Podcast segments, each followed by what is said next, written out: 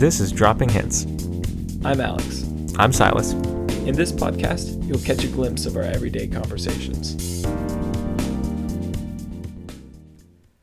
What are some of the hazardous things that you deal with at your job? In other words, what could kill you? Are you asking about non living things that can kill me or living things that can kill me? We all know living things have the potential to kill. right. I was going to say, That's what you call a non sequitur. it's a very morbid way to open up the podcast. and yet, here we are. So you you just want to know Right. What, what am I? Yeah, I saw one of those What's in my line of OSHA work? safety videos recommended on YouTube where Yeah. like somebody died from like a workplace incident. Yeah. Somebody else didn't die, so that's good. But Well, I am OSHA 10 hour construction safety trained. Um, so you can construct have- anything in 10 hours or less. I do have that cert. So I can be safe on the work safe on the workplace for 10 hours. But once I'm working for 11 hours, I'm not safe. All bets anymore. are off. Yeah. What are some of the dangerous things you do have to be aware of? You had a little hard hat right. there. It's gone. You had No, it's there. It's just behind. Okay, the hard hat. I see it. The hard hat is up there. Yes. Well, besides uh, things falling on you, aka bridges falling on you, um, or you falling into ditches, or by the way, for the good people out there who are listening who don't know, I am in the field of civil engineering, uh, more specifically structural engineering around highway bridges. So Civilian engineer.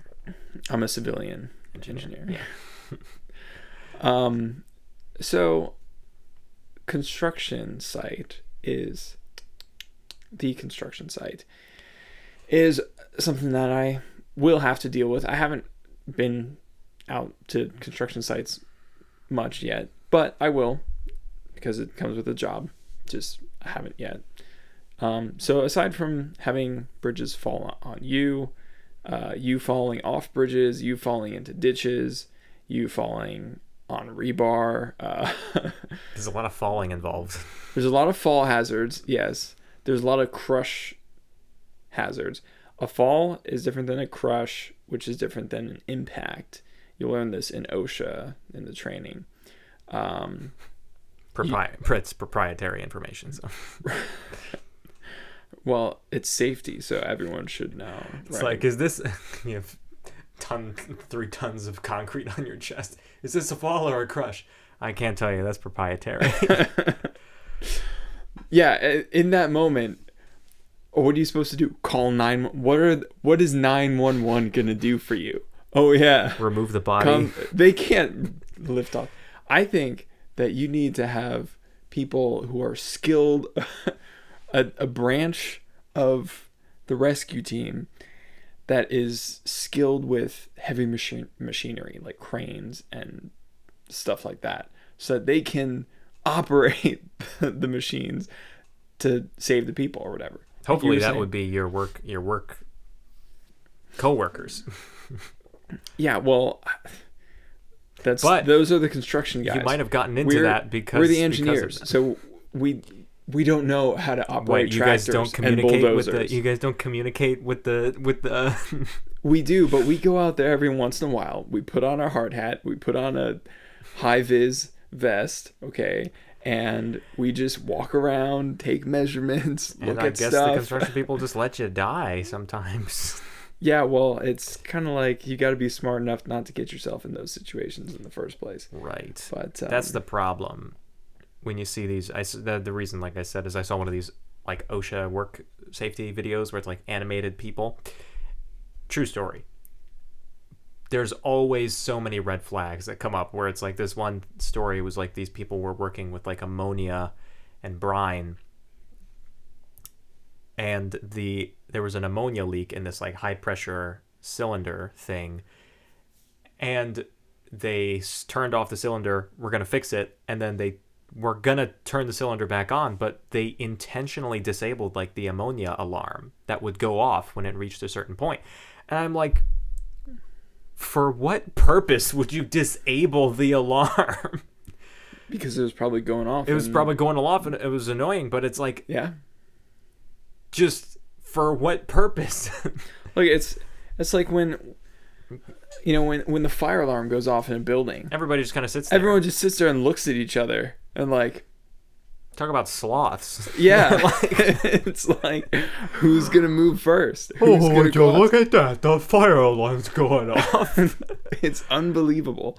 A handful of times in my life, whether you know, I don't know, wherever it was, in in a building, fire alarm would go off, and usually it's me who says, "Hey guys, I think we should uh go You know, outside." shouldn't we just go outside? Just you know, just in case we're on the fourth floor, you know, so eh, there could be a fire like on the first floor.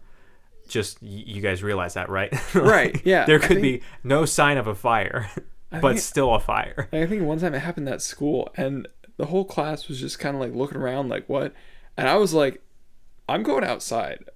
you, you guys like, You guys, your life is in your own hands. but I'm just gonna go outside." And then, I mean, it- Mm-hmm.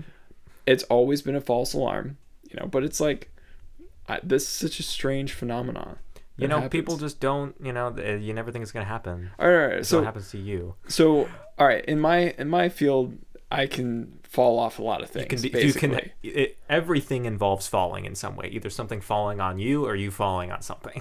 in in my Yes. line of work yes um maybe maybe you could think too hard i don't know and get injured i don't know Probably not. yeah i'm not doing much thinking anyway Yeah, yeah. uh If you guys have seen the traffic patterns lately, you know the traffic engineers aren't thinking too hard. yeah Oh, that's not my line of work um so what's what's something in your line of work or study since you're in college that is an occupational hazard chemicals. Believe it or not, I started Really? volunteering You at, at this as like an undergraduate researcher in the chemistry department. And you work with tons of chemicals. Most of them, the problem is most most of these chemicals that you deal with, that you do reactions with, are super reactive when it comes to like water. it's not the only thing that's super reactive I don't get it.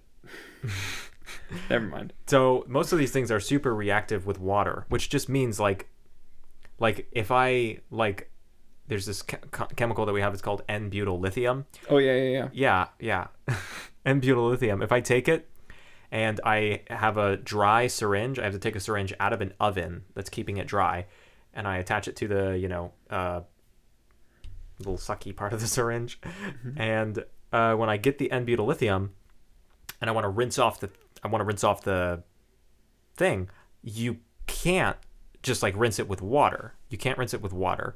And you're obviously dealing with like super tiny amounts. But if you rinse it with water or something like that, the whole thing's going to like explode wow because all these things are super super reactive. So it's like you have a you have a bottle full But of this stuff. like I've seen when they throw a chunk of Yeah. sodium. Imagine, in a, yeah, throwing. If you've seen that, like sodium in a lake, N-butyl lithium is like roughly the same idea. like that's what's gonna Yeah. happen. It's gonna explode. And so most of these things are super reactive with water. So you have to just like make sure everything's super dry. Then there's like poisonous gases that you'd have to worry about. You have to keep everything in a fume hood, what they call it. It looks like a big metal box and you do all your reactions in there so that the fumes go up and they get vented out somewhere. So that's like mostly what you deal with is like hazardous chemicals that you don't want to breathe, you don't want to touch. I did when I was putting away a syringe one time. well, you apparently want to breathe and touch I these things. do want to breathe and touch these you- things as much as I can.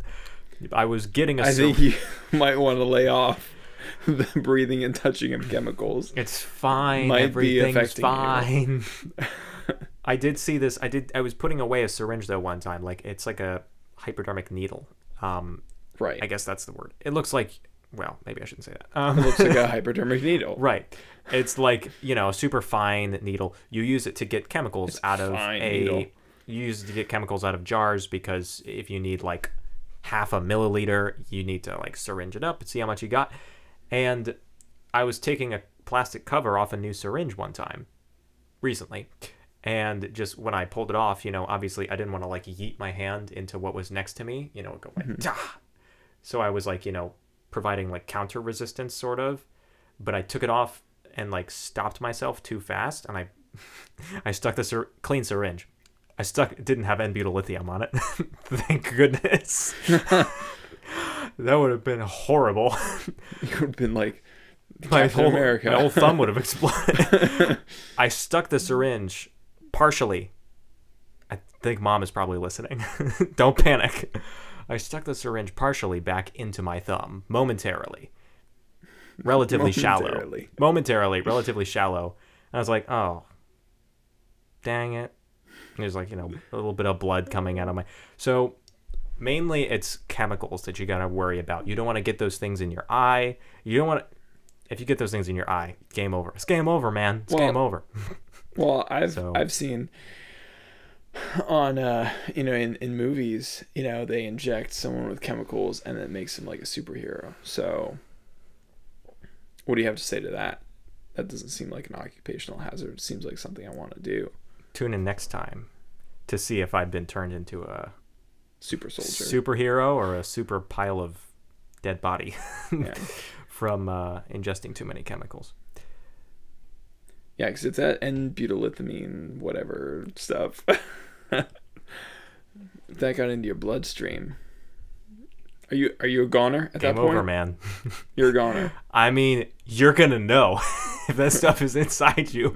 You're gonna know instantaneously something is wrong. Seems like the problem would be pretty localized, though. it's gonna immediately start to burn a lot, and uh, you'll probably have some bruising and some rupturing from gases that are being formed. So, uh, there's probably gonna be some, depending on how much you manage to inject into yourself. There's probably gonna be some kind of a localized explosion that occurs. Well, let's just hope that they keep these things under lock and key. so we yeah we have to there. you have to store that stuff in a refrigerator to keep it nice and cold. So we keeping it we keeping it safe here. Always main, maintaining our knowledge of occupational hazards. Yeah, I mean, there's a lot of occupational hazards that go with your job. Uh, there seem like to be less with mine, um, but the nature of construction, it's uh, it's unpredictable. So As you know, I think just like you, you, you never know what's going to come out of my mouth, but maybe you do by this point if you've been listening for long enough. so stay safe. Stay safe. This is OSHA um, approved.